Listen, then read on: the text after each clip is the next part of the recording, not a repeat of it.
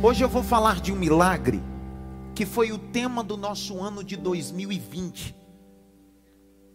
Eu liberei essa palavra em 2019, na última ceia de 2019, que foi o tema do nosso ano de 2020, quando estourou a pandemia.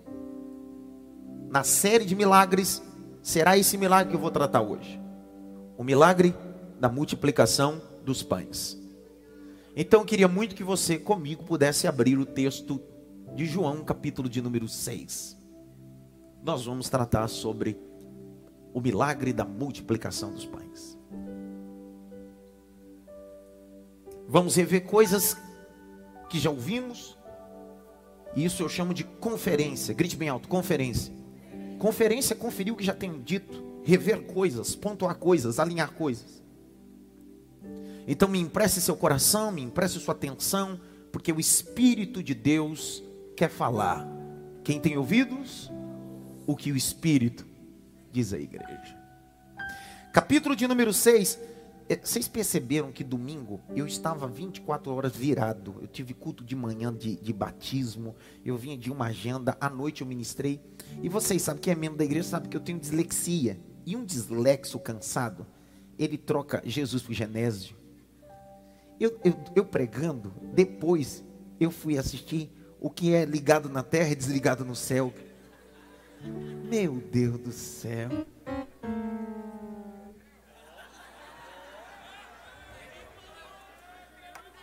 Meu Deus do céu. Então, recapitulando, isso aí não está escrito na Bíblia. Eu, na minha correria de falar, na dicção, então, o que é ligado na terra é ligado no céu. Não dá para desligar, não. Continua a mesma coisa. Não muda. Ô Jaque, lê aí, Jaqueline. Capítulo 6. Se você tivesse lido o último texto de domingo, tinha dado errado. Depois dessas coisas, Jesus atravessou o mar da Galileia, que é o de Tiberíades. Uma grande multidão o seguia, porque tinham visto os sinais que ele fazia na cura dos enfermos. Para, pega a caneta, circula. Sinais. Estou com muita vontade hoje de viver esses sinais palpáveis aqui hoje. Eu sinto na minha alma que hoje pode ser a antessala do congresso. Sexta, sábado e domingo é o nosso congresso, mas hoje pode ser a antessala do que Deus tem reservado para nós. É o tipo da coisa assim: se domingo a mensagem pesou e Deus se manifestou, se você abrir o coração aonde a liberdade e o Espírito opera. Ok? Verso de número 2. Lê, Jaque. Uma grande multidão o seguia, porque tinham visto sinais que ele fazia na cura dos enfermos. Lembra da multidão? Sim ou não? A multidão só está atrás do quê? Sinais. Verso 3. Então Jesus subiu ao monte e sentou-se ali com os seus discípulos. Ora, a Páscoa, a festa dos judeus, estava próxima. Então Jesus, erguendo os olhos e vendo que uma grande multidão se aproximava, disse a Filipe: Onde compraremos pão para lhes dar de comer? Para, circula a palavra, o nome Filipe. Filipe. Filipe. Vai. Mas Jesus dizia isto para testá-lo. Para, circula, testá-lo. Às vezes Deus nos leva ao ambiente do teste não é o ambiente da tentação, porque Deus não é tentador, tentador é o diabo. Deus nos leva ao ambiente do teste, porque Ele leva para nos provar, para aprovar. Vai. Porque sabia o que estava para fazer. Filipe respondeu: Nem mesmo duzentos denários de pão seriam suficientes para que cada um recebesse um pedaço. Um dos discípulos, chamado André, irmão de Simão Pedro, disse a Jesus: Aqui está um menino que tem cinco pães de cevada e dois peixinhos. Mas o que é isto para tanta gente? Circula o verso 9 todinho na sua Bíblia. Circula o verso 9 na sua Bíblia. 10. Jesus disse: Façam com que todos se assentem no chão. Para, pega a caneta, circula. Todos se assentem. Existem milagres que nós vivemos em pé. E existem milagres que nós vivemos sentados. Terça-feira não é dia de viver milagre em pé. Terça-feira nós vivemos milagre sentado. Enquanto nos assentamos, Deus manifesta os seus milagres sobre nós. Vai. Havia muita relva naquele lugar. Assim, os homens se assentaram e eram quase cinco mil. Então Jesus pegou os pães e, tendo dado graças, distribuiu-os entre eles, e também igualmente os peixes, tanto quanto queriam. E quando já estavam satisfeitos, Jesus disse aos seus discípulos: Recolham os pedaços que sobraram, para que nada se perca. Assim, pois, o fizeram e encheram doze cestos de pedaços. Do Para, pega a caneta, doze cestos. Circula aí, doze cestos. Vai. Dos cinco pães de cevada que sobraram, depois que todos tinham comido. 14. Quando as pessoas viram o sinal que Jesus havia feito, disseram: Para, grite bem alto. Visto milagre. Grite bem alto. Eu vou ver. Eu vou abraçar o milagre de Deus. Meu Deus. Vai, Jaque, vai. Este é verdadeiramente o profeta que devia vir ao mundo. Jesus ficou sabendo que estavam para vir com a intenção de fazê-lo rei à força. Então ele se retirou outra vez sozinho para o monte. Desocupe as mãos com a Bíblia, apoie na sua perna e levante as duas mãos para o alto. Tanto no templo como na live, feche os dois olhos. Pelo menos por 10 segundos. Só libere palavras de louvor. Se dentro do seu vernáculo for aleluia, aleluia. Se for glória, glória. Se for louvor, é louvor. Se for santo, é santo. Se for te amo, eu te amo. Mas nesse momento, pelo menos por dez, já passaram sete. Você está dentro do prazo de adorar a Ele. Adoração não é moeda de troca, adoração é reconhecimento. Você não está adorando para Ele fazer, você está adorando porque Ele já fez.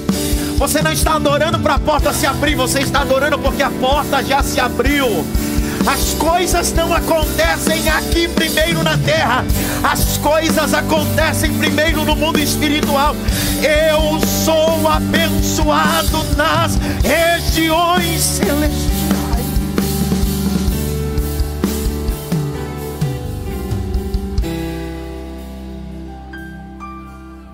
Dentre os 35 milagres realizados por Cristo nos textos neotestamentários, de cunho cronológico, cada um deles tem uma manifestação e um detalhe importante. Mas penso que dois se destacam: a ressurreição de Lázaro e a multiplicação dos pães. Esses dois milagres são ensinados, verbalizados, instruídos, e todos nós temos o nosso coração tendencioso a entender esses milagres.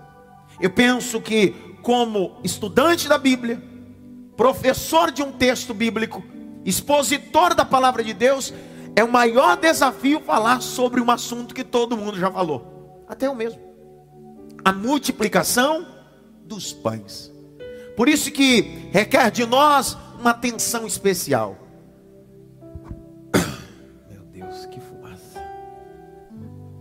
Uma atenção especial. Rapaz, a fumaça quase que me acabou comigo agora. O capítulo de número 6. Ai, meu Deus do céu. A irmã disse bem assim outro dia para mim: Pastor, é tão espontâneo, só mesmo. Vamos aplaudir Jesus aí, irmão.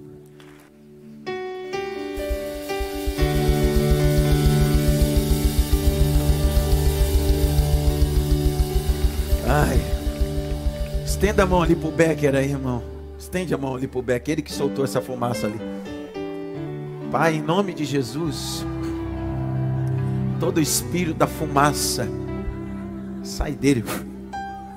Irmão do céu. Oh, o ministério de louvor agora gostaram, né? Vocês vão cantar com fumaça. Meu Deus do O milagre da multiplicação acontece após uma notícia terrível. Grite bem alto, terrível. O capítulo de número 6 de Marcos vai dizer que essa multiplicação 6:30 acontece após Jesus receber uma notícia. Qual é a notícia? A notícia é que João Batista, quem era profeta, filho de Zacarias com Isabel, e primo de Jesus, a quem esse próprio Zacarias havia batizado Jesus no Jordão, após denunciar pecados de um sistema não só político, mas religioso, fora decapitado. Jesus recebeu essa notícia e recebendo essa notícia, Jesus vai para um lugar deserto. É isso que Marcos 6,30. Vamos lá comigo, abre o texto. Jesus vai para esse ambiente desértico para viver um momento de reflexão. Esse momento de reflexão é um momento onde Jesus quer viver algumas coisas importantes. Marcos 6,30. Os discípulos estão ali, eles estão voltando de cruzadas de ensinamentos e curas. Uma das coisas que eu sempre fico maravilhado é que a vida cristã não é feita só de boas notícias. Tem dias que as más notícias vêm. E o que fazer? Jesus está cercado de uma má notícia e está assolapado por uma má notícia, só que o texto vai dizer que ele vai para um ambiente refazer-se. O capítulo 6, verso 30, e os apóstolos, voltando da, pres da presença de Cristo, lhe relataram tudo quanto tinham feito e ensinado. 31. E lhes disse: Venham, repousem um pouco a porte, a um lugar deserto. Isso porque não tinham tempo de comer, visto que eram muitos que vinham e iam e vinham. O que, que Jesus está dizendo? Dentro desse contexto de uma notícia ruim, Jesus consegue identificar o ativismo ministerial. Vou de novo. Dentro de uma notícia ruim, da decapitação da cabeça ou da cabeça de João Batista, Jesus consegue identificar que os seus discípulos ou apóstolos, o colégio apostólico está vivendo um ativismo ministerial. Eles estão ensinando, eles estão curando, eles estão pregando, mas eles não descansam mais. Eles não têm tempo para comer. Jesus decide ir na contramão do ativismo. Ao contrário do que alguns podem e realizam, Jesus disse: Não, não, não, não é tempo de fazer, é tempo de sentar. Não é tempo de alimentar, é tempo de ser alimentado. Perceba que o tempo que Deus nos manifesta é esse tempo, porque você já passou muito tempo fazendo e Deus decidiu te convocar para um ambiente para sentar. Sentar por quê? Porque Deus não gosta, Deus não me ama, pelo contrário, é porque Ele te ama, que te atraiu para um ambiente para você sentar um pouco, se alimentar e descansar. Porque você já estava fazendo há tanto tempo no automático, tocando no automático, pregando no automático, virando um profissional da religião. Aí Jesus decidiu: chega de ensinar só com a boca, está na hora de ensinar com o coração. Deus não quer que você seja uma ferramenta, Deus quer que você seja um amigo. Existe uma frase que eu digo no ministério de louvor que eu não apacento talentos, eu apacento corações. Eu tenho Eu não tenho paciência com música e cantor mala. Oh, minha paciência é isso aqui, ó, com cantor e, e, e, e músico mala. Assim, ó. Pergunta por quê? Porque ele entra no ativismo, ele só vem para a igreja para cantar e tocar. Ninguém fala nada comigo. Eu não tenho paciência com gente que está no ministério só para fazer. Ministério não é fazer, ministério é ser. Você quer conhecer alguém? Tire ele do que ele faz porque isso vai revelar o coração dele.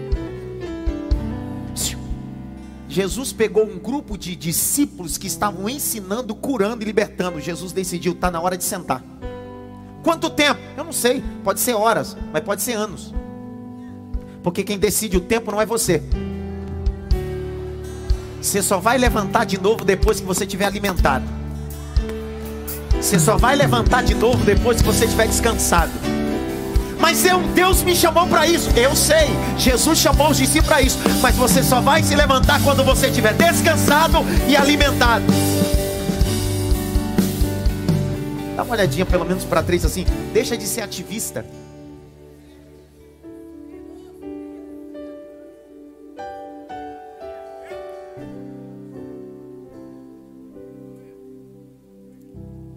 eu termino. Tem duas pessoas dormindo daquele lado. Como é que a pessoa está dormindo uma mensagem dessa? Como é que pode, mano?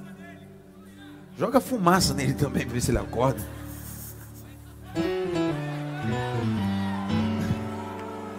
Tô falando. O diabo entra nesses caras de vez em quando. Vocês não sabem a luta que eu tenho, campanha de oração que eu tenho com esses caras, cara. Grite bem alto. Eu preciso entender o propósito. Não é o quanto eu faço, é como faço. Não é o tanto que eu faço. No mundo da auto performance diz assim: quanto mais você fizer, melhor você fica. No reino de Deus é o contrário. A perfeição não vem pelo tanto que você faz, é pelo tanto que você depende. Ixi.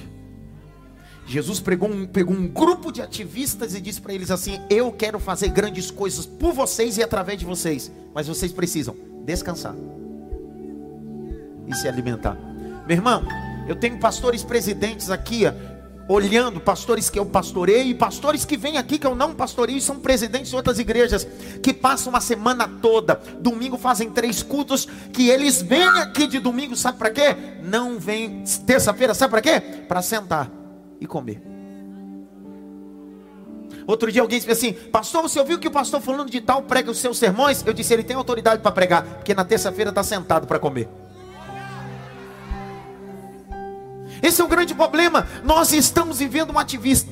Eu estava vendo um vídeo de um dos grandes pregadores, na minha opinião, da década de 80, 90 e 2000, pastor Gilmar Santos. Ele dizendo que estava pregando três dias, em três dias de congresso na Bahia. Pregou na sexta, pregou no sábado. No domingo, eu estava falando isso com o pastor Will. No domingo, ele está no hotel, orando ao Senhor, pedindo ao Senhor: Senhor, me dá a palavra. Me dá a palavra, Senhor, para o teu povo. Eu quero saber qual é a palavra, Senhor. E o Espírito Santo entrou no quarto e disse para ele assim: Antes de eu te dar a palavra, posso te fazer uma pergunta? Ele disse: Sim, Senhor, eu quero a palavra para alimentar o teu povo. E o Espírito de Deus disse assim: me, faz, me responde essa pergunta: Qual foi o último domingo que você passou com a sua família e almoçou com os teus filhos? Ele no quarto do hotel ele caiu no chão em lágrimas e se lembrou que fazia quatro anos que ele não sentava à mesa de domingo com a esposa e os filhos. Ele foi para o culto, pregou. E sabe o que ele percebeu naquele dia? É que às vezes nós estamos tão ativos nas coisas que esquecemos os princípios básicos da vida. Não é sobre fazer, é sobre excelência. E a excelência às vezes está em sentar, descansar e se alimentar. Tem gente que tem dificuldade de congregar a igreja, que ele passa por período de avaliação, porque ele vive tanto ativismo que ele sai de uma denominação, vem para outra, se dá um prazo para ele fazer, ele vai procurar outra. Está na hora de você procurar outra igreja mesmo, porque aqui você não vai fazer enquanto você não for alimentado e você não tiver descansado. Vou liberar uma palavra agora. Enquanto você está descansando, sendo alimentado, Deus está preparando uma multidão para você. Liberei, vou de novo. Enquanto você está comendo e descansando, Jesus está dizendo: Eu estou preparando para você uma multidão para você alimentar, para que o meu nome seja glorificado.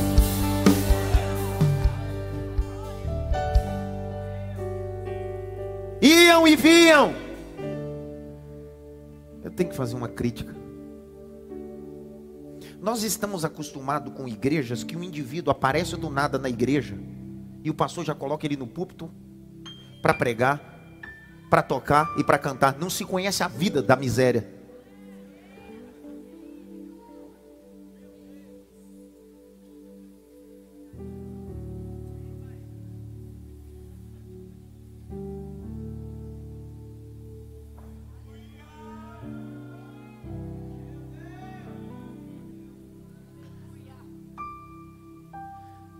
No meio de tanto critério que igrejas sérias como essa, entre outras que tem por aí, às vezes passam as coisas feias, imagine sem critério nenhum. Hoje é culto de quem mesmo? Ainda bem que é mentoria. Ninguém te enganou.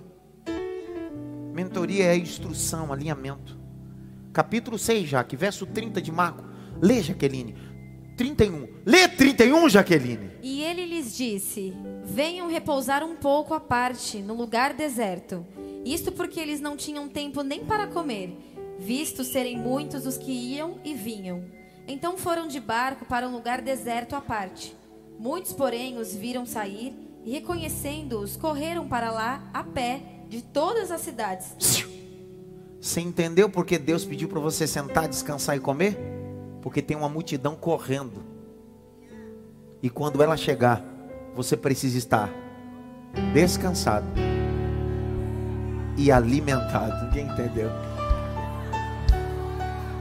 Vamos ver se você entendeu a iluminação do texto, Wesley. Porque até, Wellington, até agora você não deu glória. Estou orando se você não deu glória até agora. Vamos de novo.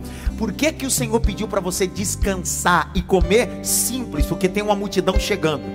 E quando essa multidão chegar, você vai ter um cesto para alimentar esse povo com pão. E se você não tiver descansado, você não vai conseguir distribuir para todo mundo. E se você não tiver alimentado, você vai comer aquilo que é do povo. Então Jesus já preparou a mesa para você antes. Coma antes, descanse antes. Porque quando você estiver fazendo, não reclame. Grite bem alto. Deus prepara. Mais alto. Deus prepara tudo. Dê uma olhada pelo menos para três assim. Deus prepara tudo.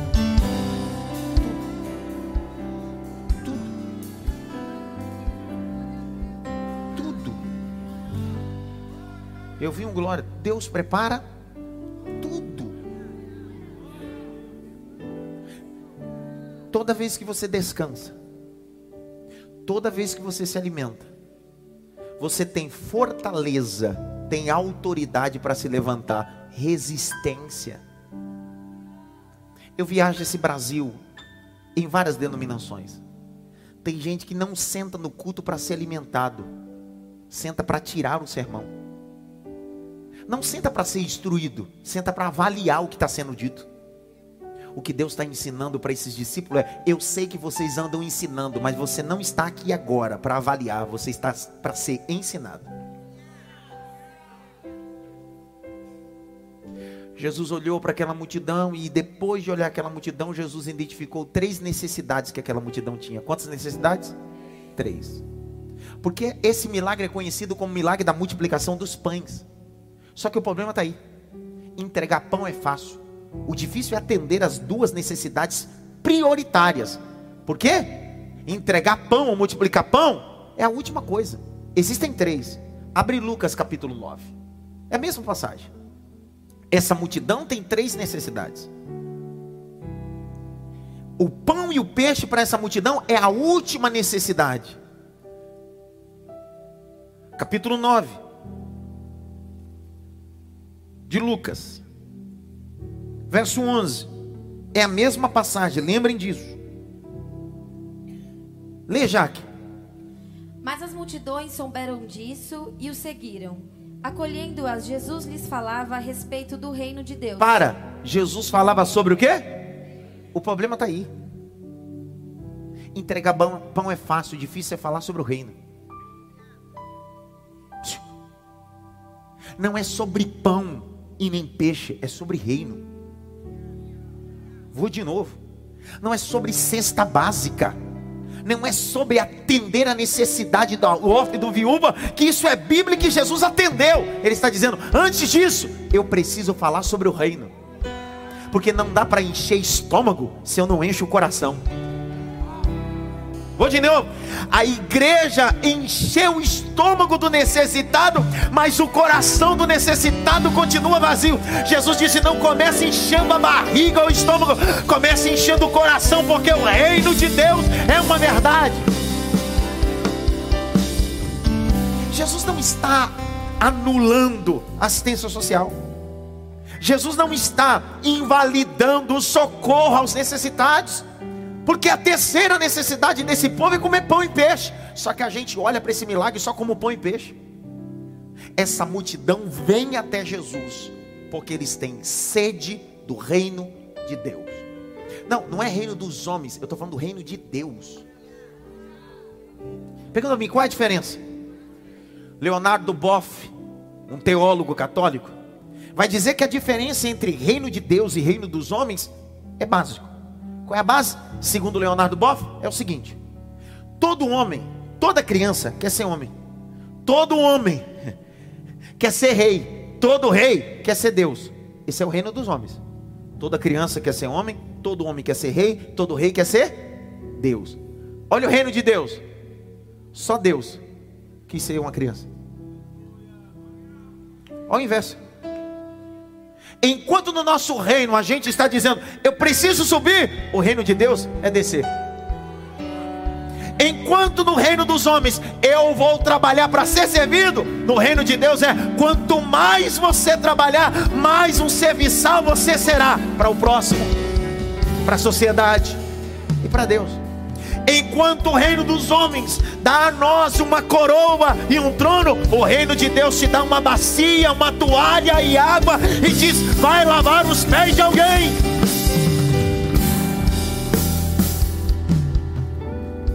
O reino de Deus é o contrário do reino dos homens. O reino dos homens, nós nos relacionamos só com quem a gente gosta. O reino de Deus, a gente lava os pés de João mas lava os pés de Judas Iscariotes. Porque o exercício do reino não é fazer só para quem eu gosto, é para alguém que está pronto a nos trair ou me roubando. Mas isso revela o reino de Deus em mim. Um dia os discípulos perguntaram onde está o reino de Deus. Jesus disse: O reino de Deus, ele ali, ele aqui. Não, não. O reino de Deus está dentro de vós. O reino de Deus não tem um endereço. Essa igreja não é o reino de Deus. O reino de Deus está dentro de você.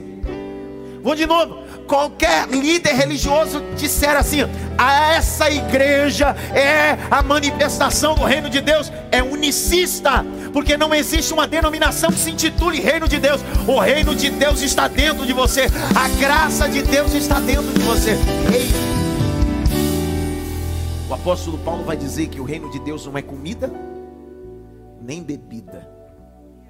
Elementos que não poderiam faltar em uma festa romana o que Paulo está dizendo é o seguinte: o reino de Deus não é festa, o reino de Deus é justiça, princípio. Alegria no Espírito Santo. Ei, não é alegria sazonal ou passageira, eu estou falando de uma alegria que não importa o ambiente. Eu não preciso de cura para estar alegre, eu preciso de Cristo para estar alegre. Eu não preciso de uma porta aberta para estar alegre. Meu motivo de alegria está nele, por ele são todas as coisas. Grite bem alto, reino de Deus. Mais alto, reino de Deus. Essa multidão tinha a primeira necessidade. Qual era a necessidade dessa multidão? Aprender sobre o reino. Reino. A palavra reino é uma palavra que vem do grego koiné, basileia quem é bancário aqui? Bancário. Quem é bancário sabe do que eu estou falando. Existe uma instituição que está acima de qualquer instituição bancária. Tratado de Basileia. É cunho obrigatório para quem trabalha em instituição bancária aprender sobre isso. Se não aprendeu, eu vou dar um, um cascudo em vocês. O Tratado de Basileia é aquele que estabelece o, é, acima de qualquer instituição bancária. Basileia é a mesma expressão que é utilizada o reino de Deus não é uma placa, o reino de Deus está em movimento. Vou de novo. O reino de Deus não é uma placa, o reino de Deus está em movimento. Segunda necessidade que esse povo tinha, olha o texto. E, socorri, e socorria os que tinham necessidade de cura. Presta atenção. Por que que nessa multidão Jesus não começa entregando o pão, curando e o reino por último? Por que, que nessa multidão é a mesma multidão que vai comer pão e peixe? Por que, que Jesus não começa curando eles? Porque eles têm necessidade de cura. Jesus disse: Antes de curar, eu vou ensinar sobre. Porque o reino de Deus é mais importante do que a cura. Isso não anula o poder de Cristo de curar. Ele tem poder para curar. Vou de novo. Ele tem poder para curar. Só o reino tem o poder de revelar os gratos pela cura. Quando Jesus tem um encontro com dez leprosos, Jesus não fala sobre o reino esses dez leprosos. Jesus só cura, sim ou não? Quantos voltaram para agradecer? Um. Por quê? Quando eu não conheço o reino, eu não sou grato por aquilo que Deus faz. A ideia de Cristo é: o reino de Deus não é ambiente de curandeirismo. Ainda que eu cure, eu sou poderoso para curar. Só que Jesus está dizendo: o reino de Deus é acima do que isso. Pergunta que não quer calar: quem foi o sucessor que assumiu no lugar de Elias? Qual é o nome dele? Eliseu. Quem aqui sabe? Ó, Elias foi levado aos céus, transladado, arrebatado. Sim ou não? Só que Eliseu morreu de doença natural. Este profeta que assumiu o lugar de Elias teve uma doença que não foi curado. Ele morreu com essa doença.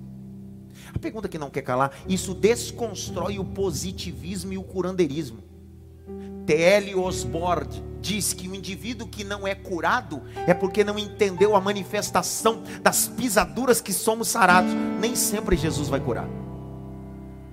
Paulo vai escrever uma carta a Timóteo, dizendo para ele: Timóteo, meu filho, sobre as suas dores frequentes de estômago, eu poderia orar, mas aconselho a você que tome um pouquinho de água com um pouquinho de vinho, para que sirva para as suas dores frequentes. A pergunta que não quer calar: por que, que ele não orou?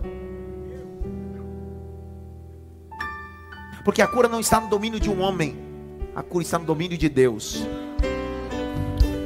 Então para de dizer bem assim, o fulano de tal tem o ministério da cura. Ei, o ministério da cura está sobre todos nós. Mas não se esqueça, quem ativa, me, me explique, eu recapitular essa expressão. Quem manifesta a cura não é você, é Jesus, porque você cura por ele. Jesus disse: Em meu nome colocarão a mão sobre os enfermos. Ele está dizendo: Você coloca a mão em meu nome. Se eu não quiser curar, eu não curo. Mas se eu quiser, a glória é minha e o louvor é meu.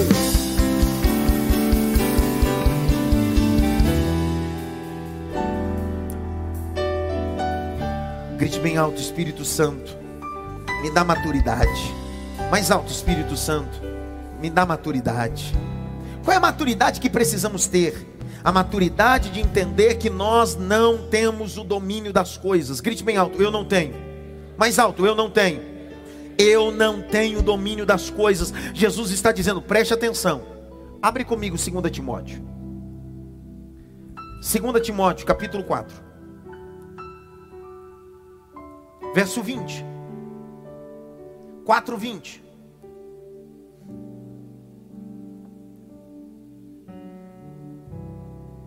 Nós já vimos dentro dessa igreja pessoas com câncer ser curadas, sim ou não? Sim ou não? Só que eu já orei por pessoa com febre e a febre continua. E agora? Olha o capítulo de número 4, verso 20. Lê para mim, Jaqueline. Erasto ficou em Corinto. Quanto a Trófimo, deixe o doente em Mileto. Peraí, quem está escrevendo essa carta? Paulo. E Paulo está deixando um obreiro dele doente. Grite bem alto, doente. Presta atenção, irmão. Deixa eu te falar quem foi Paulo. Paulo foi o mesmo cara que orou por Eutico depois que ele caiu da janela e morreu.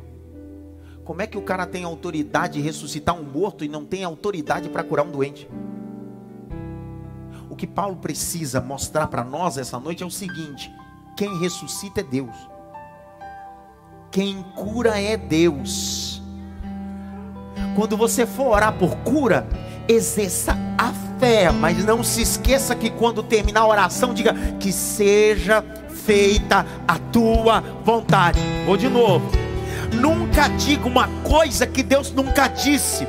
Eu conheço gente que apostatou da fé, desviou da fé, não crê mais em Deus, porque um pastor, um profeta, uma irmã diz: vai curar, vai libertar. O irmão morreu e a família desviou. Por isso que eu creio que Deus pode curar. Mas quando eu termino a minha oração, digo: Senhor, que seja feita a sua vontade.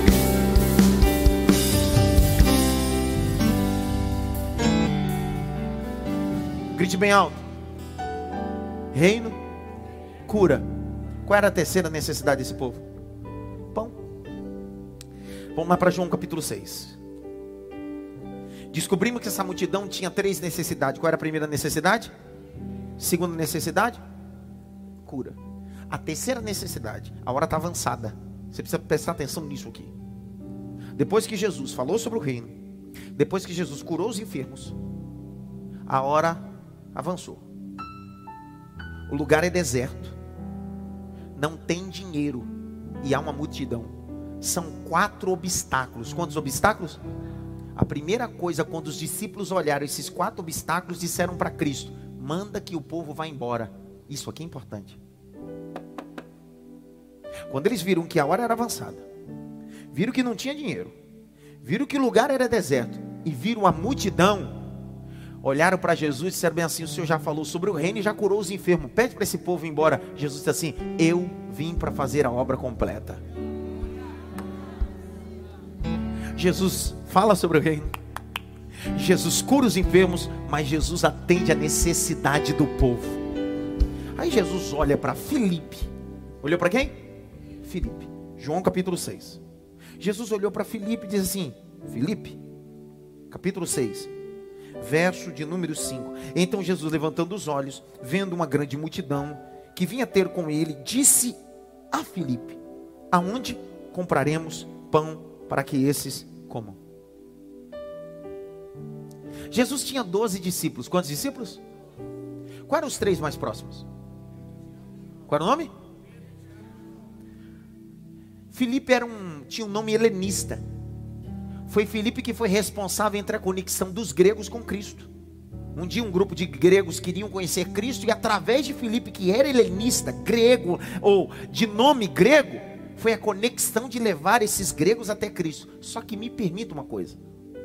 Jesus nunca se referiu a Felipe como mais próximo ou confiando coisas importantes, ainda que ele tivesse sido escolhido para o colégio apostólico. Quem deveria ser experimentado e provado era Pedro, Tiago e João. Sim ou não? Porque a Bíblia diz em Gálatas que os três se tornaram colunas da igreja. Tornaram-se o quê? Só que para ser coluna precisa passar pelo teste. A pergunta que não quer calar é: por que, que Jesus está perguntando para Filipe? Se na verdade ele deveria perguntar para Pedro, João, se eram os mais próximos, e Tiago. Jesus pergunta para Filipe. A Bíblia vai responder por quê? Olha o capítulo de número 9 de Lucas. Verso 10. Em que lugar Jesus está na multiplicação dos pães? Vamos falar sobre geografia bíblica. Olha lá. Lê, Jaque. Ao regressarem, os apóstolos relataram a Jesus tudo o que tinham feito. Ele, levando-os consigo, retirou-se à parte para uma cidade chamada Betsaida. Qual era o nome do local onde Jesus operou o milagre da multiplicação? Circula Betsaida. Betsaida. Então vamos lá, devagar, não precisa correr, estou dentro do meu horário, preste atenção. Jesus está no local, geografia bíblica, a gente descobriu que o nome desse local era Betsaida. Grite bem alto, Betsaida. Jesus chamou os doze e disse: Felipe, come here. Vem cá. Saí bem essa daqui, viu? Vem cá. Quando ele veio, Jesus perguntou para ele assim: Aonde compraremos pão? Qual era o nome do local onde eles estavam? Jesus perguntou para quem?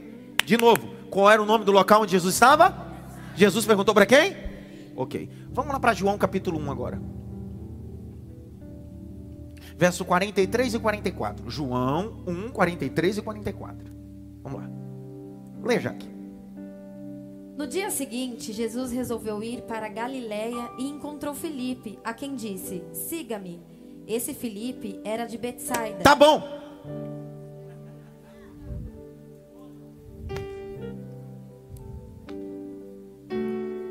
De novo, olha dos meus olhos, devagarzinho. Qual era o nome da cidade onde Jesus estava? Jesus perguntou para quem? E Felipe nasceu aonde? Quem é que conhecia aquela cidade? Jesus está perguntando: será que os teus contatos são suficientes para alimentar esse povo? Será que o teu network, o teu conhecimento tem poder para alimentar esse povo? Você não diz que conhece tudo aí? Agora quero ver, Felipe. Por isso que a Bíblia está dizendo, e Jesus fez isso para experimentar. Jesus estava dizendo: Você não conhece tudo sobre comercial? Estou perguntando para você. Você não conhece tudo sobre direito? Estou perguntando para você. Você não conhece tudo sobre TI? Estou perguntando para você. Mas antes de você conhecer o que você diz que conhece, eu criei tudo. Eu criei céu, criei terra, criei peixe, criei medicina. Estou liberando essa palavra. Deus está dizendo: Eu estou te provando no ambiente que você diz que conhece.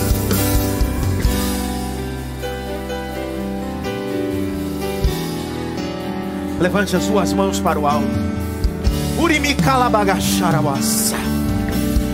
Deus está nos levando para um ambiente que a gente diz que conhece, mas Ele está dizendo: você perde o controle e eu assumo o controle. Eu sou o Senhor.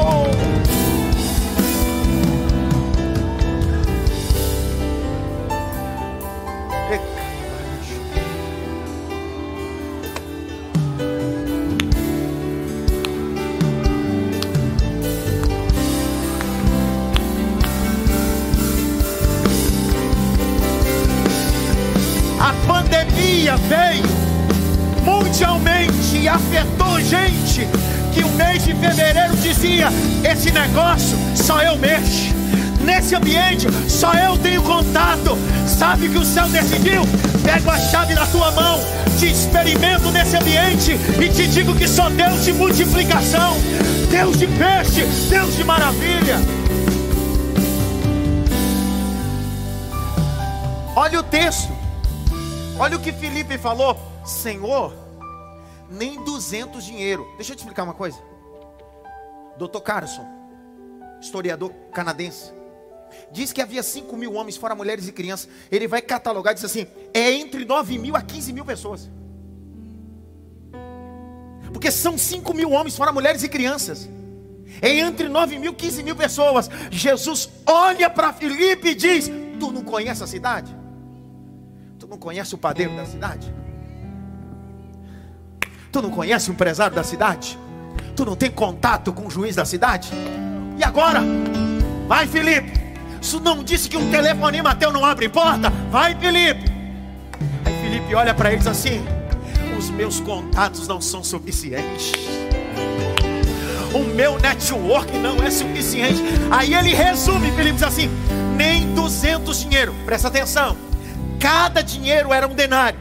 Um denário era um dia de trabalho. Se você pegar 200 dinheiro, dá nove meses de trabalho. Olha o que Filipe está dizendo. Para sustentar e para alimentar esse povo, tem que ter nove meses de trabalho. Jesus disse: essa é a sua mentalidade. Eu vou operar milagre agora, Felipe. Eu liberei essa palavra. Eu vou operar milagre agora. O milagre da multiplicação está entre você perder o controle e Deus assumir o controle.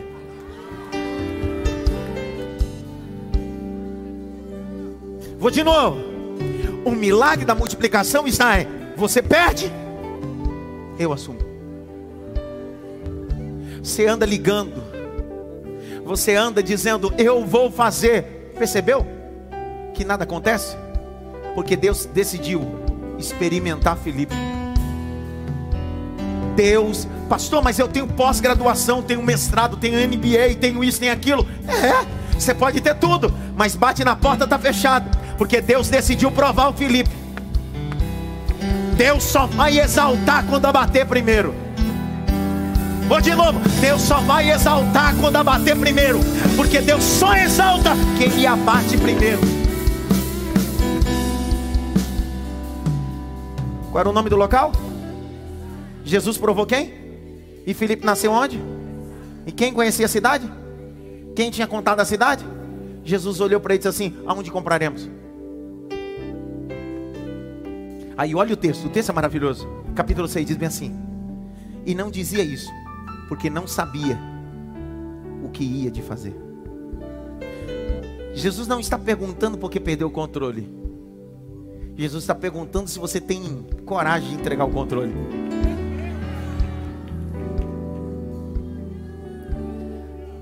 Quem aqui, homens, maridos, que tem o hábito de dar para sua esposa dirigir e você fica no passageiro? Quem aqui tem um hábito? É uma luta, não é não, cara? Não, nada contra a figura feminina, não é disso. Eu, não é, agora é sério. É que nós, eu, somente eu, eu sou agoniado. Eu fico freando onde não tem pedal. Aí, aí vai bater, vai bater, pelo amor de Deus. Tira, tira, tira, tira. Vamos, minha filha, pelo amor de Deus. Tanto que a pastora, ela até foi embora. Sabe quem ensinou a pastora Alba a dirigir? Foi a diaconisa Luana. Cadê Luana? Luana tá desviada? Não veio pro culto. Desviou hoje? Ah, desviou. A Luana vinha, a pastora vinha para cá, eu trazia a pastora e a Luana ensinava a pastora a dirigir. Porque eu não tinha paciência. Sabe qual é o nosso problema? É igual o Adson no banco do passageiro. Deus está dirigindo e a gente quer dizer como ele deve dirigir. Devagar. Ai, ai, ai. Vai pegar. E aí Jesus está olhando para você e diz assim: Eu não vou dirigir do seu jeito. É do meu jeito. Eu estou no controle. Levanta a mão direita assim, ó. Bate pelo menos em três mãos, diz assim: Deus está assumindo o controle. Deus está assumindo o controle. Deus está assumindo o controle.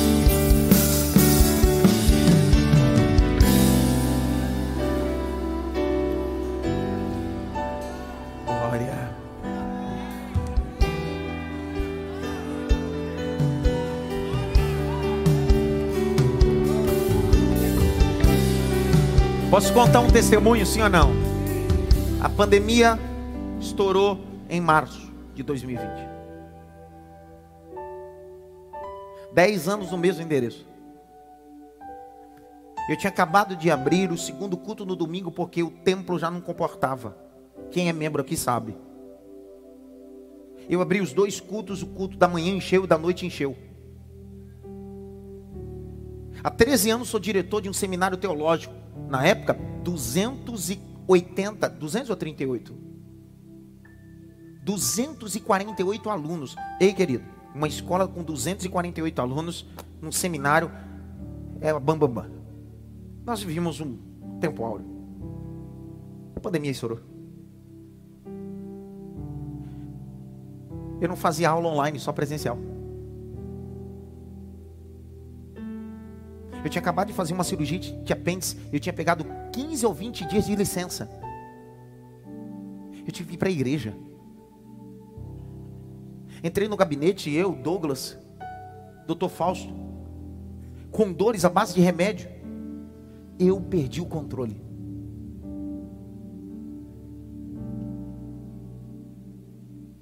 Eu não sabia o que fazer.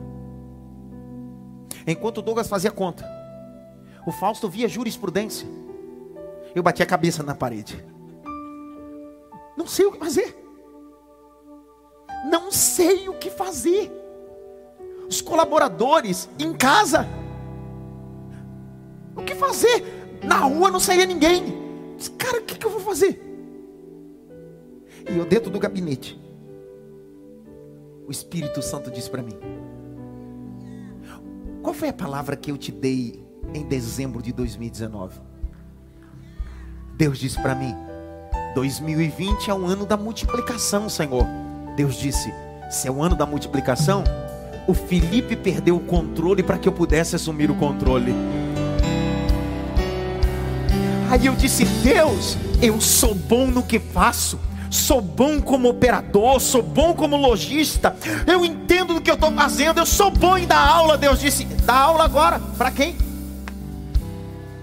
Prega agora. Para quem? Não tem ninguém na igreja.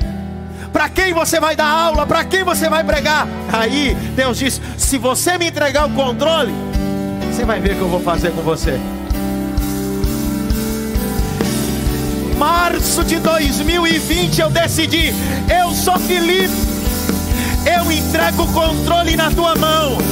Hoje já é quase junho de 2022. Já são quase 1.500 alunos do ITEPA.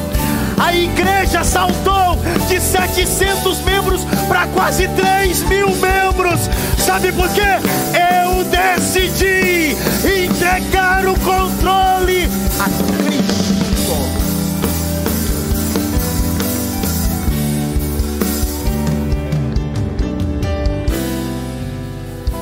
Balance essa pessoa que está ao teu lado e diz assim: entrega o controle, Felipe.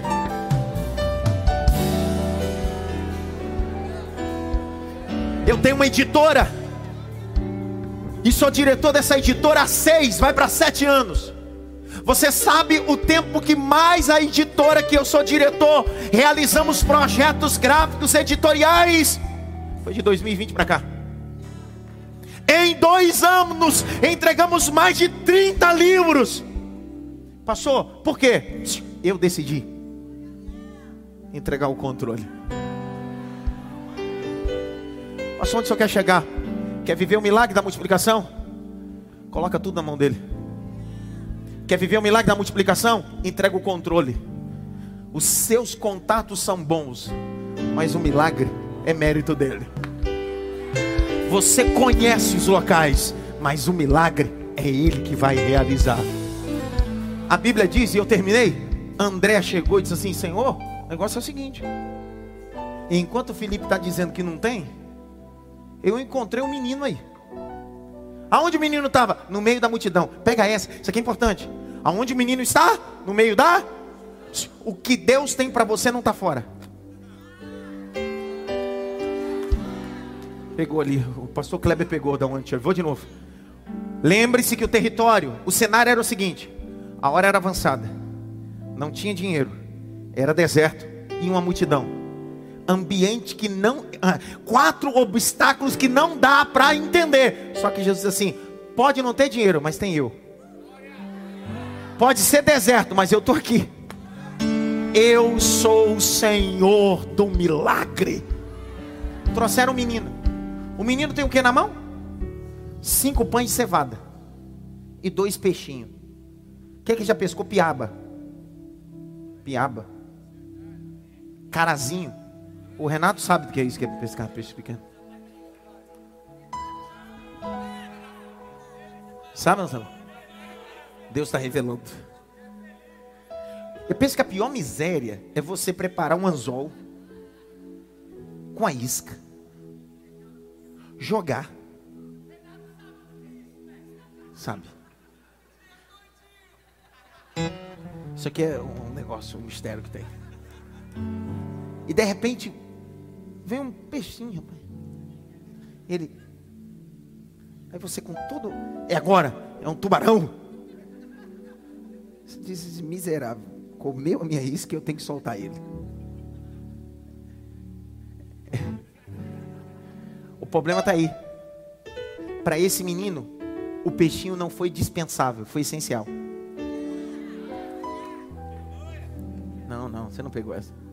A palavra peixinho, existem duas palavras para peixe na Bíblia, em grego. A primeira é ictus, grite bem alto, ictus. Ictus é peixe, peixe médio e grande. O segundo é opsária. Opsária no grego significa peixe pequeno. Opsária. Preste atenção texto de João, João é claro, coisa que Lucas não é claro, Marcos não é claro. Mas João deixa claro: o que o menino tinha na mão não era um peixe, nem médio e nem grande, era pequeno. Isso vai maximizar ainda o milagre. Jesus está dizendo: se você desvalorizar o dia das coisas pequenas,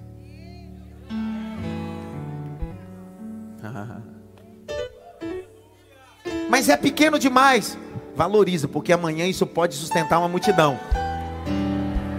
Não, mas é só uma portinha, isso pode sustentar teu filho, tua segunda e terceira geração. Vou de novo. Mas isso é só um investimento à parte. Isso pode sustentar muitas pessoas.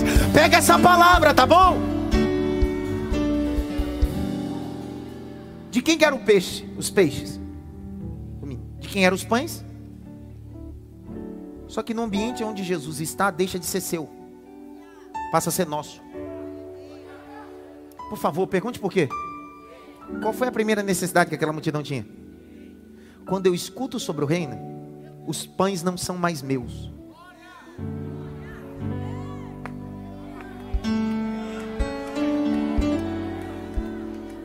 Vou de novo, vou de novo. Né? Você entendeu por que ele está falando sobre o reino?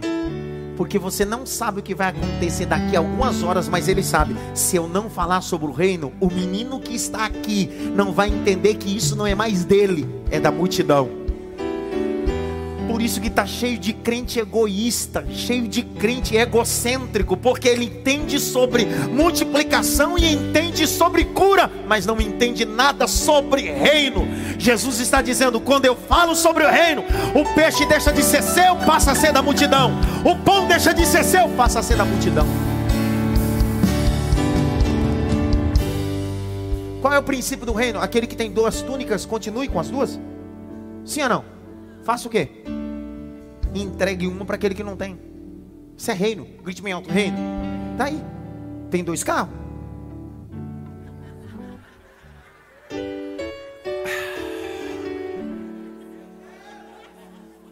Meu Deus.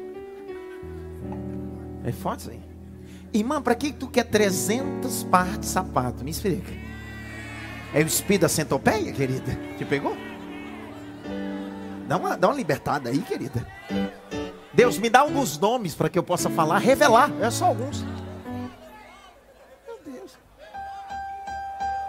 Só para que eu falo, só soprar o nome que eu falo.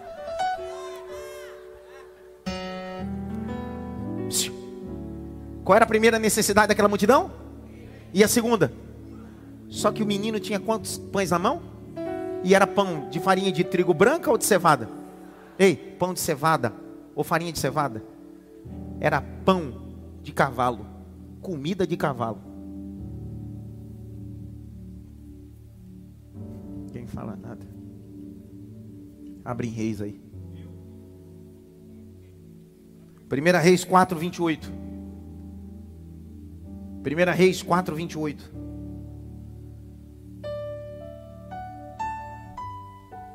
Leia aí, Jaque, para ver se está na Bíblia mesmo. Também levavam a cevada e a palha para os cavalos. Quem? Então a cevada era comida de quem? Dos cavalos. Meu Deus. Ezequiel 4, 7, 8 e 9 diz que quando Jerusalém foi cercada, a comida que era consumida em Jerusalém era comida de pobre. E qual era a comida de pobre? Pão de cevada. Olha para cá. O que é que o menino tinha na mão? Cevada. A cevada era plantada em outubro, colhida em abril. Era colhida antes da farinha branca, o trigo branco. Então era comido de cavalo e pobre. Grite bem alto: cavalo e pobre. Mais alto: cavalo e pobre. Então presta atenção. O que esse menino tem na mão define a sua condição econômica da sua casa. Deus não usou recurso de rico, Deus usou recurso de pobre. Ninguém entendeu nada. Deus é especialista em usar a contramão. Deus não depende do seu bolso, Deus depende do seu coração. Porque o que sustentou Elias não foi um empresário, foi uma viúva. Deus é poderoso para confundir as coisas. Vou de novo. Deus é poderoso para confundir as coisas. O que esse menino tem na mão é o que define sua vida econômica. É pão de pobre, é peixinho pequeno, mas ele escuta sobre o reino e ele diz assim: Eu sou pobre, mas não sou apegado a isso. O que eu tenho não é grande, é pequeno, mas dá para satisfazer a multidão. A Bíblia diz que trouxeram até Jesus. O menino olhou para Jesus e está aqui. Jesus pegou os cinco pães de selada, pegou os peixinhos, levantou para o céu e disse: Aprende, multidão, Pai, eu te dou graça. Sabe o que Jesus está ensinando? Aprenda da graça nas pequenas coisas. Aprenda da graça nas coisas que não são excelentes, mas são importantes. Sabe qual era a diferença? De... Vocês não, vão entender. Terminei. Terminei que eles não vão entender isso aqui não. Vai entender ou não? Presta atenção. Presta atenção, isso aqui. O pão de farinha branca é fofinho, mesmo, fofinho. Ó, fofinho. Faz assim, ó. Ó, coisa gostosa. Ó, fofinho. O pão de cevada é duro. Eu já comi pão de cevada. Em 2014, quando eu fui para Israel, o pão de cevada, querido, é como se fosse uma bolacha. Por que, que entregaram o pão de cevada na mão de Jesus? Porque se fosse de trigo, você mesmo partia. Só que aquilo que é duro, eita, aquilo que é complicado, ele diz: entrega teu marido na minha mão, entrega teu filho na minha mão. Pastor, mas ele é duro, coração duro. Deus diz: é um pão de cevada, entrega na minha mão que eu vou partir. Eu vou partir, eu vou. Há momentos na vida que você não pode se comportar como um pão de farinha branca, molinho, fofinho. Ai, que líder fofinho, que pai fofinho, que mãe fofinha. Existem circunstâncias na vida que você precisa se posicionar como pão de cevada, duro e resistente. Vou de novo. Existem momentos na vida que ser fofinho não vai resolver. Eu não estou falando de agressividade, eu não estou falando de violência, eu estou falando de posicionamento. Existem momentos que você precisa gritar dentro de casa: chega de ser fofinho, eu e minha casa serviremos ao Senhor.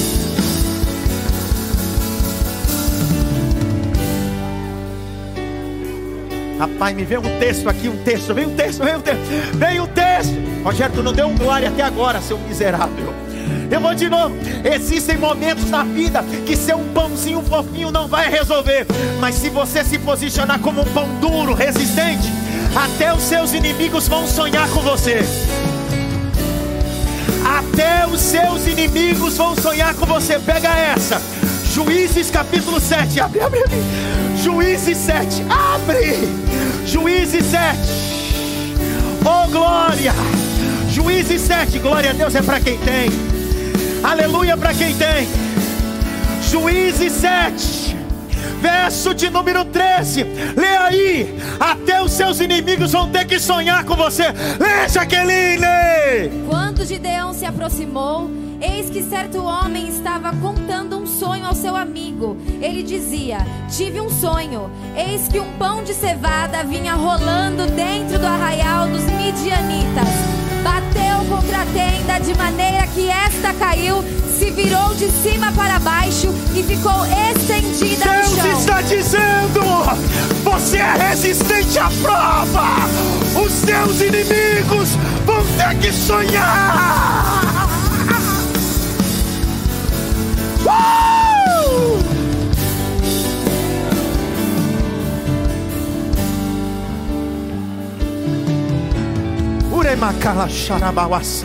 Levante as suas mãos para o alto. Você veio assistir, assiste. Vem mascar chiclete, masca. Vem mexer na- no cabelo de duas pontas, mexe. Mas se veio adorar, rapaz, abra a boca. Abra a boca. Você é um pão de cevada.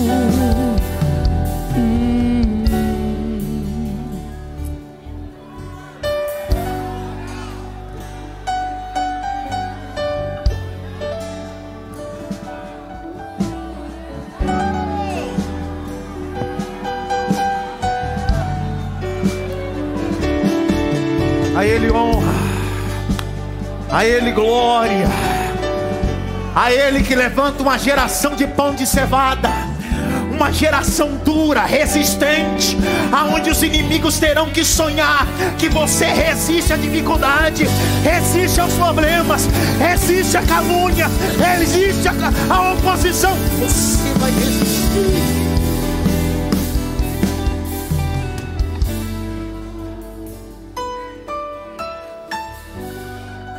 Chega de ser um pão fofinho. Aprenda a resistir. No deserto não cabe pão de farinha de trigo branca, é só pão de cevada duro, resistente. Deus te chamou para resistir. Gideão, você não é um pão de farinha branca, você é pão de cevada. Os midianitas vão ser derrubados por um pão de cevada. A multidão come, todos repetem. Quantos cestos sobram? Quantos cestos? Quantos discípulos distribuíram? Vamos lá. Quantos cestos? Quantos discípulos distribuíram? Quem é que comeu primeiro? Os discípulos. Antes de distribuir, eles foram os primeiros a comerem. Senta, come e descansa.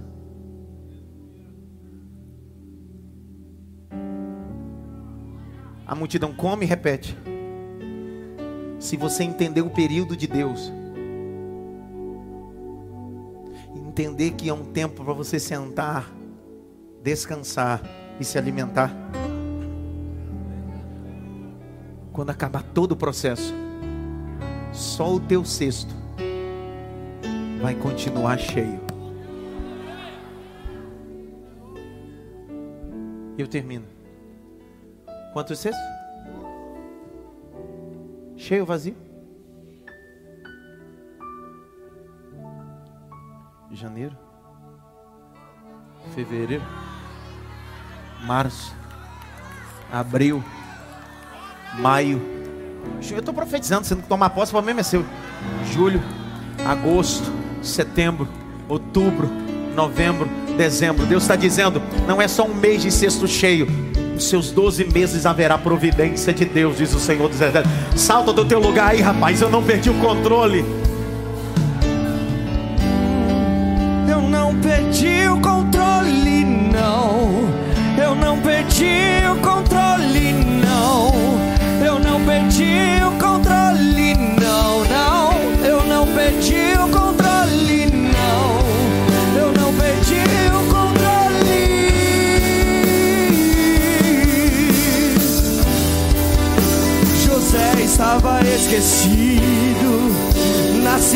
Estava esquecido, venderam ele estava esquecido, no palácio estava esquecido, na prisão estava esquecido, o paralítico estava esquecido, no tanque de Bethesda estava esquecido, o cego Batineu estava esquecido.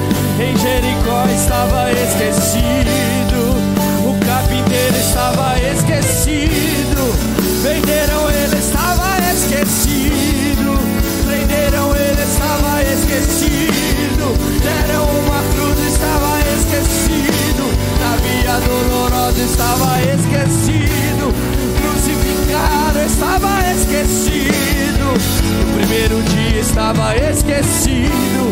No segundo dia estava esquecido, mas no terceiro dia ele ressuscitou.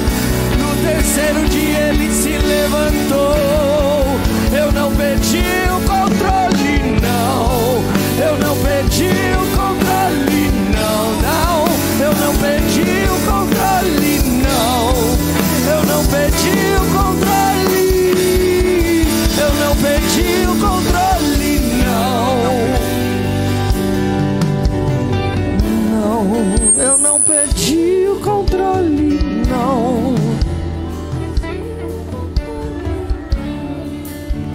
Qual era o nome do local onde Jesus operou a multiplicação? Quem Jesus decidiu provar? E Felipe nasceu aonde? Jesus nunca vai te provar num ambiente que você não desconheça ou que você não conheça. Ele sempre vai provar você no ambiente que você diz que é expert.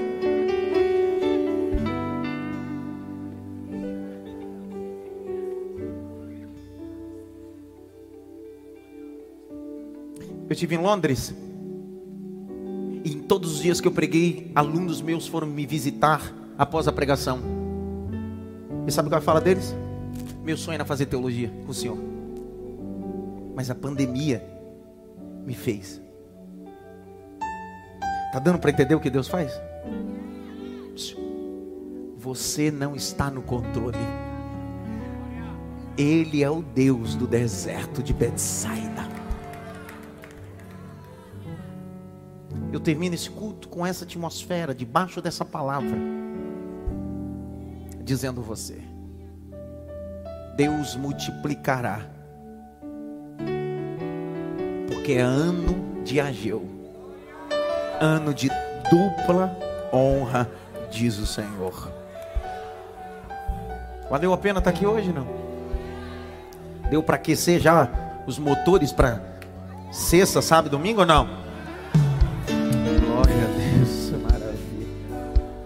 As conferências estão lá, você faz sua inscrição, tem uns obreiros que podem te dar assistência para você fazer sua inscrição, não deixe para a última hora. Eu preciso perguntar isso. Alguém me perguntou, pastor, o senhor nunca fez apelo por que, que agora dos últimos cultos o senhor está fazendo apelo? O senhor nunca fez, nesses 15 anos, o senhor nunca fez apelo. Verdade, eu nunca fiz esse apelo. É porque outro dia eu estava pregando e acabou o culto, Deus tomou a boca de um profeta e disse assim: peça para as pessoas fazerem alianças no altar, porque eu te dei uma palavra evangelística. Eu tenho que obedecer o que Deus falou. Se você está essa noite para que eu possa terminar e quer se reconciliar com Cristo ou entregar sua vida para Cristo, é só levantar sua mão onde você está. Nesse exato momento eu quero orar por você. Tem alguém que quer reconciliar com Cristo? Tem ali? Vem. Vem, filho. Vem.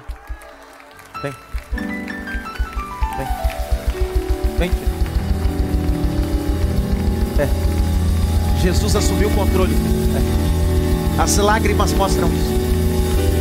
isso. Tem mais alguém? Porque as lágrimas estão mostrando isso. Deus decidiu provar um Felipe. Tem mais alguém aí não?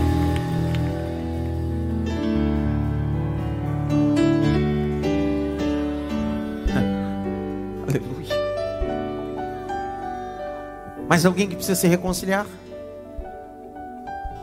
Mais alguém que precisa confessar Jesus como seu único e suficiente Salvador? Tem alguém que precisa tomar vergonha na cara hoje? Porque tem gente que precisa reconciliar. Tem gente que precisa confessar e tem gente que precisa tomar vergonha na cara. É porque às vezes a gente vive um. A gente nem tá lá mais.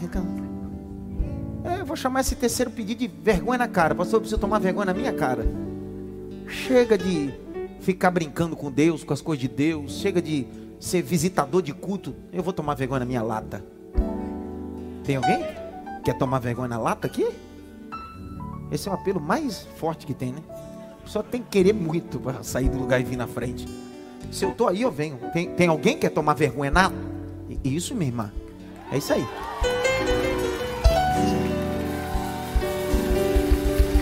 Isso. Tem mais alguém que quer largar? Quer largar a boate? Quer largar a fornicação, a prostituição, o adultério? Porque você está aqui no culto, mas vai para balada. Você não sabe o que você quer, se é céu ou inferno. Então Deus está dizendo: toma vergonha na cara, sai do teu lugar e vem pro altar e vem fazer um, uma aliança comigo de verdade. Tem mais alguém? Tem, tem mais gente chegando. Tem. Hoje, isso, meu. Vem. Isso, meu filho, vem. É isso aí. Glória a Jesus. Aqui ninguém vende nada, não, irmão. Para. Aqui a gente não vende saco de sal, flor. Aqui não é, não. Aqui é evangelho. Se quer, quer, não quer. Ah. Aqui eu não ganho por meta, nem por quantidade, não. Dá um glória, André, também. Tem mais alguém? Tomar um, um rumo na vida? Pastor, chega. Estou brincando demais com Deus. Eu me, eu me lembro antigamente as profetisas dizem assim: se tu não se endireitar, a cova está aberta. Terra. É, irmão. Lembra desses mistérios, cara? Eu lembro desses mistérios. Olha, eu te levo, te pacoto. Mas eu preciso te contar uma coisa. É, isso não é para te dar medo, não. Pastor Fausto, está no Rio de Janeiro. Dos meus melhores amigos era primo do pastor Fausto. Tchaca, Júnior. Tchaca era um príncipe. Ele era da nossa mocidade. Pensa num nego abençoado. Deus tirou o tchaca das drogas. Deus tirou o tchaca das drogas. Pai, Deus fez um reboliço na vida do tchaca. Pleno domingo, nós no culto. Deus disse no culto uma palavra profética: diz, jovem, o diabo vai armar um laço contra você essa semana. Não ceda, porque se você ceder, o diabo te leva para a cova. Foi domingo. Naquela semana, o Tchaka ficou desaparecido. Crente, fervoroso, amigo. A família, nós procuramos o Tchaka nos hospitais, nos necrotérios. Encontramos. Quatro dias depois, o Tchaka foi encontrado em um dos necrotérios mortos. Naquela semana, o Tchaka recebeu um convite para usar droga. E foi a última vez dele. E Deus falou no domingo. Desculpa, eu não quero que você venha para Jesus por medo. Mas está na hora de parar de brincar com o Evangelho. Está na hora de parar de brincar com o negócio de igreja. Eu sei que você gosta de vir aqui na terça-feira me ouvir pregar, mas Deus está dizendo: eu quero uma aliança com você.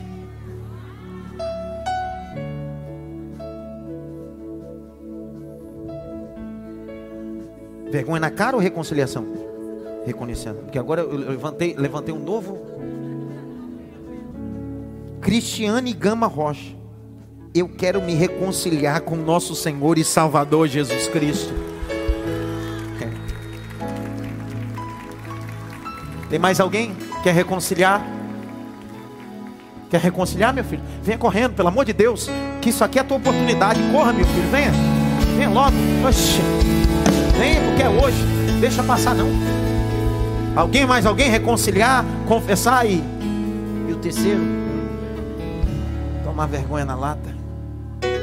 Mais ninguém? Tá bom. Fecha os olhos. Pai.